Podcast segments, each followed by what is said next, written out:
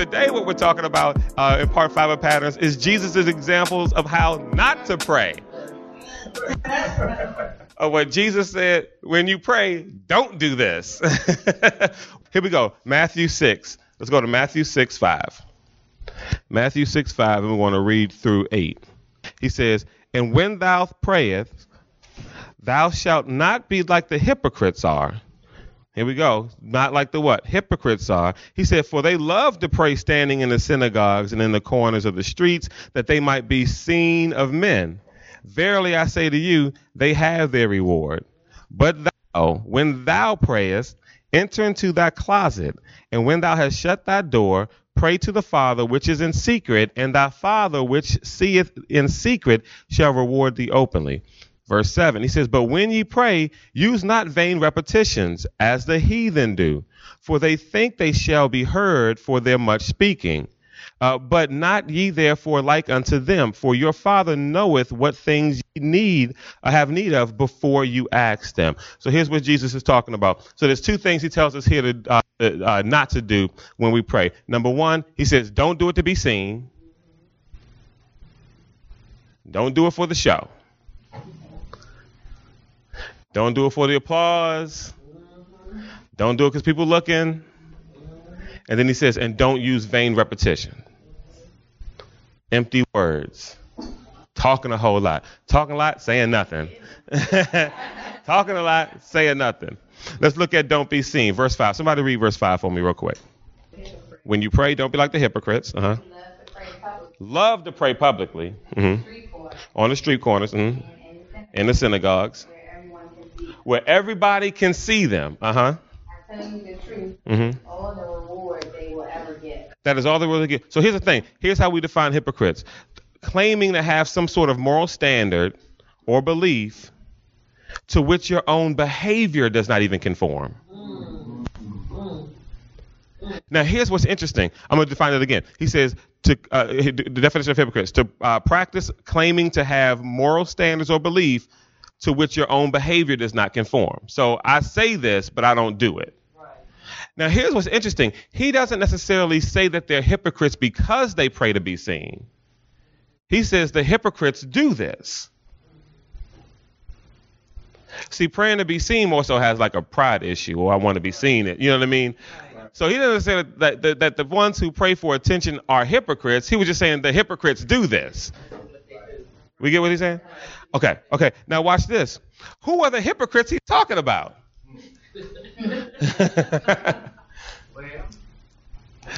the hypocrites he's talking about are the religious leaders, are the Bible scholars and the Pharisees.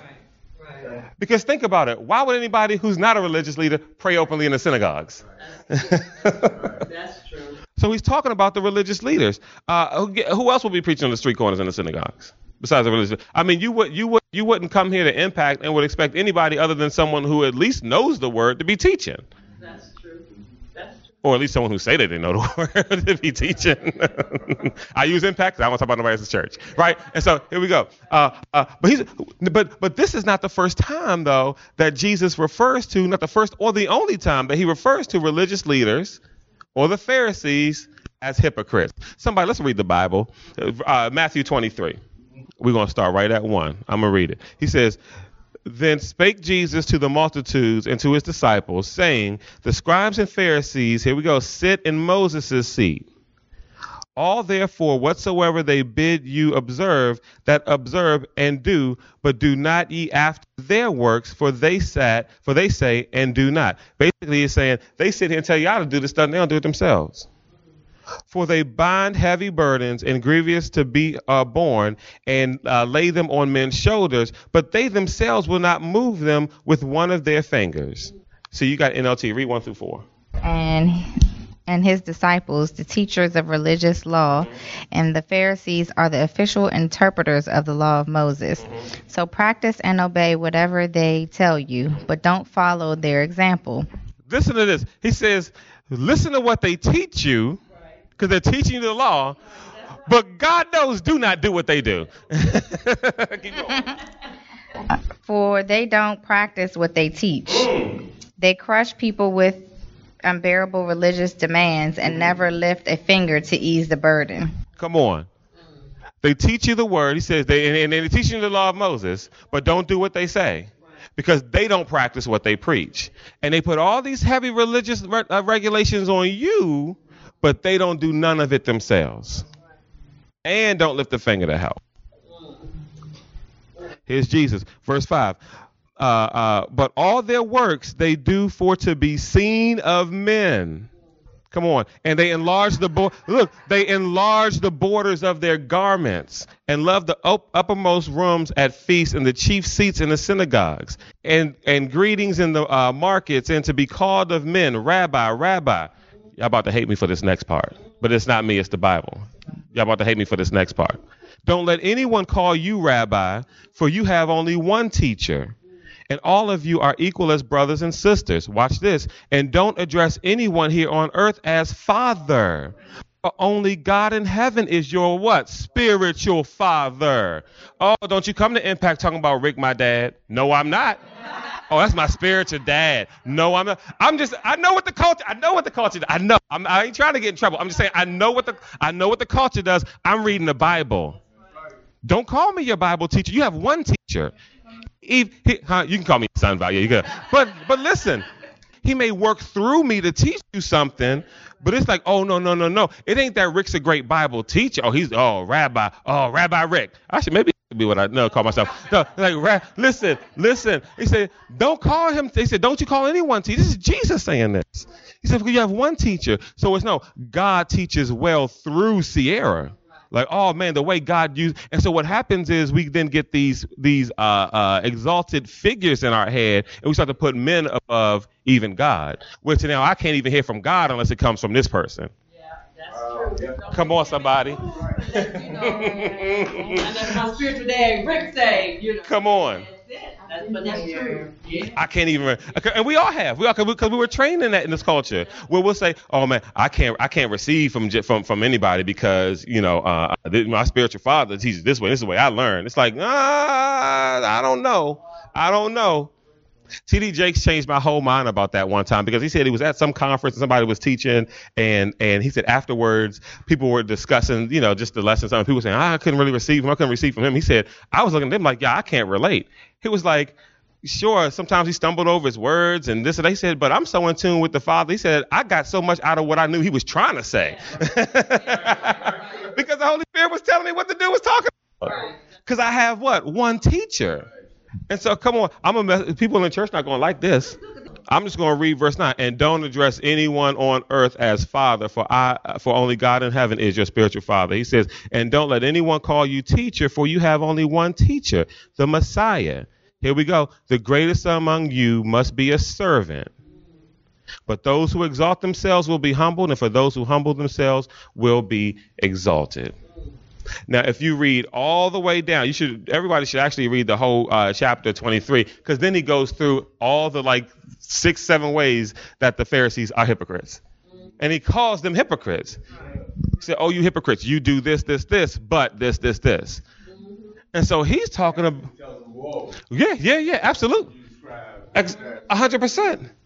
So when he's telling them don't pray the way the hypocrites do, he's telling these people don't pray the way you see your religious leaders praying. He said because when they pray, they're doing it to be seen. That's unbelievable. Now watch this. That's not a physical like location. He's talking about the location of your heart, your motives. Right. What are we doing to be seen? Right. Are you doing this to be seen? Are you doing it so people can see you, right? Because again, there's nothing wrong with corporate prayer or prayer on the street corner, getting people together. Matter of fact, we should come together to pray. The question is not even only in prayer, because we got to remember in, in, in Matthew 6, where we started, Jesus starts off by saying, make sure that your righteousness is not to be seen. And he starts, first of all, talking about how we, when we give, when we give, don't give to, you know what I mean? The question is, well, who are we, who are we here to impress with our prayer? That's true. That's true. I mean, it never ceases to amaze me. It's really actually kind of funny when, you know, you can go on social media and someone will post their prayer. Dear God, such and such and such, and God, I love you, and God, such and such, and God, God, God, amen. It's like, well, I never knew God had to check Facebook to answer prayers. you're not posting that, because honestly, you're not posting that for God to read it. You're posting that for everyone else to see it. Ooh, look at how they And I'm all for inspiring people, but if it's a prayer, pray it to God. I'm just reading what the Bible says. Okay, that's all I'm trying. That's all I'm trying. That's all I'm doing. Who are we trying to impress? This is why you got to be careful when people come to church. This is why at Impact, I don't ask people to do anything because I don't want anyone doing anything because I ask them to do it. Because your reward is Rick will be happy for you with, with you for doing it. And that's your reward. Now, if you come and you got a heart to do something, mm-hmm. and God has placed it on your heart, and it's the way that you serve, let's do it. Right. But I'm not going to ask anybody to do anything Right. because it's got to be what you want to do. Because again, I don't want anybody here working at Impact in vain. Yeah. Hey, I really, I really, I really want to get this going. I really want to see her. Can you really start this? Because I really want us to have it. And I really want to. Uh, okay, fine, I'll do it. And she'll do it. God may not have any reward for her for doing that. Her reward is the fact that Rick's happy that she did it. Yeah. And I would be a horrible leader if I put people in that position. Right. Sitting here doing things for no reward other than the fact that I'm happy for them. Yet we do it week in and week out at church. Well, you know, Pastor asked me, so I'm going on here. So Pastor be happy with me. And that's and that's what you get. Your pastor's happy with you. But yet we tell people that they're serving God. It's like, no, you're, serving the church. Which is if that's what you want to do, fine, but know what you're doing. But we don't ask people to do that kind of stuff here. Turn to Matthew 5, uh, uh, 17, 20. Because again, we're talking about Jesus talking about the hypocrites and what they did to be seen, right? Uh, don't misunderstand why I have come. I did not come to abolish the law of Moses or the writings of the prophets. No, I come to accomplish their purpose. I tell you the truth, until heaven and earth disappear, uh, not even the smallest detail of God's law will disappear until its purpose is achieved. Verse 19. So if you ignore the least commandment, and teach others to do the same, you will be called the least in the kingdom of heaven. But anyone who obeys the law of God and teach them will be called the greatest in the kingdom of heaven. Watch this. But I warn you, verse 20, unless your righteousness is better than the righteousness of the teachers of religious law and the Pharisees, you will never enter the kingdom of heaven. So he says, someone who uh, uh, ignore the least commandment and teaches others to do the same. So you teach people, you, you ignore the commandment, least the commandments, you tell others to do the same. You will be called the least in the kingdom of heaven. He said, now anybody who obeys the law and teaches them will be called the greatest in the kingdom of heaven. But what he's saying here is, but for those of you who teach the law but don't do it yourself, you will be. He's teaching against hypocrisy here. He said, "You will, uh, you will not enter the kingdom of heaven." Remember, he said, "Whoever." This is what's so weird. He said, "If you, those who do not, who ignore the least of the commandments." And teaches others to do the same. I mean, if, if I ignore the least of the commandments and teach someone else to do the same, he said, I'll be least in the kingdom. Because at least I'm practicing what I preach. I'm telling you, you ignore the commandments, I'm ignoring the commandments. This is Jesus' words. I'm not making this up. He said, Those who, who, who, who ignore the least of the commandments and encourages others to do the same, you should be the least in the kingdom. He said, But those who teach it and obey it, you shall be great. He said, But unless your righteousness exceeds the righteousness of the Pharisees, you won't even see the kingdom. Forget least or greatest. Mm. So unless unless unless unless that hypocrisy is taken out, teaching but not doing, and I don't mean being perfect. That means the pursuit, the pursuit of. I mean, we, we we know what that what that's all about. That you won't even see the kingdom of heaven. That our righteousness have to exceed that of the Pharisees, who were what the religious teachers of the day. Okay, here we go. The second thing Jesus said to do. He says, uh, uh, let's go back to uh, where were we in the beginning? Matthew six.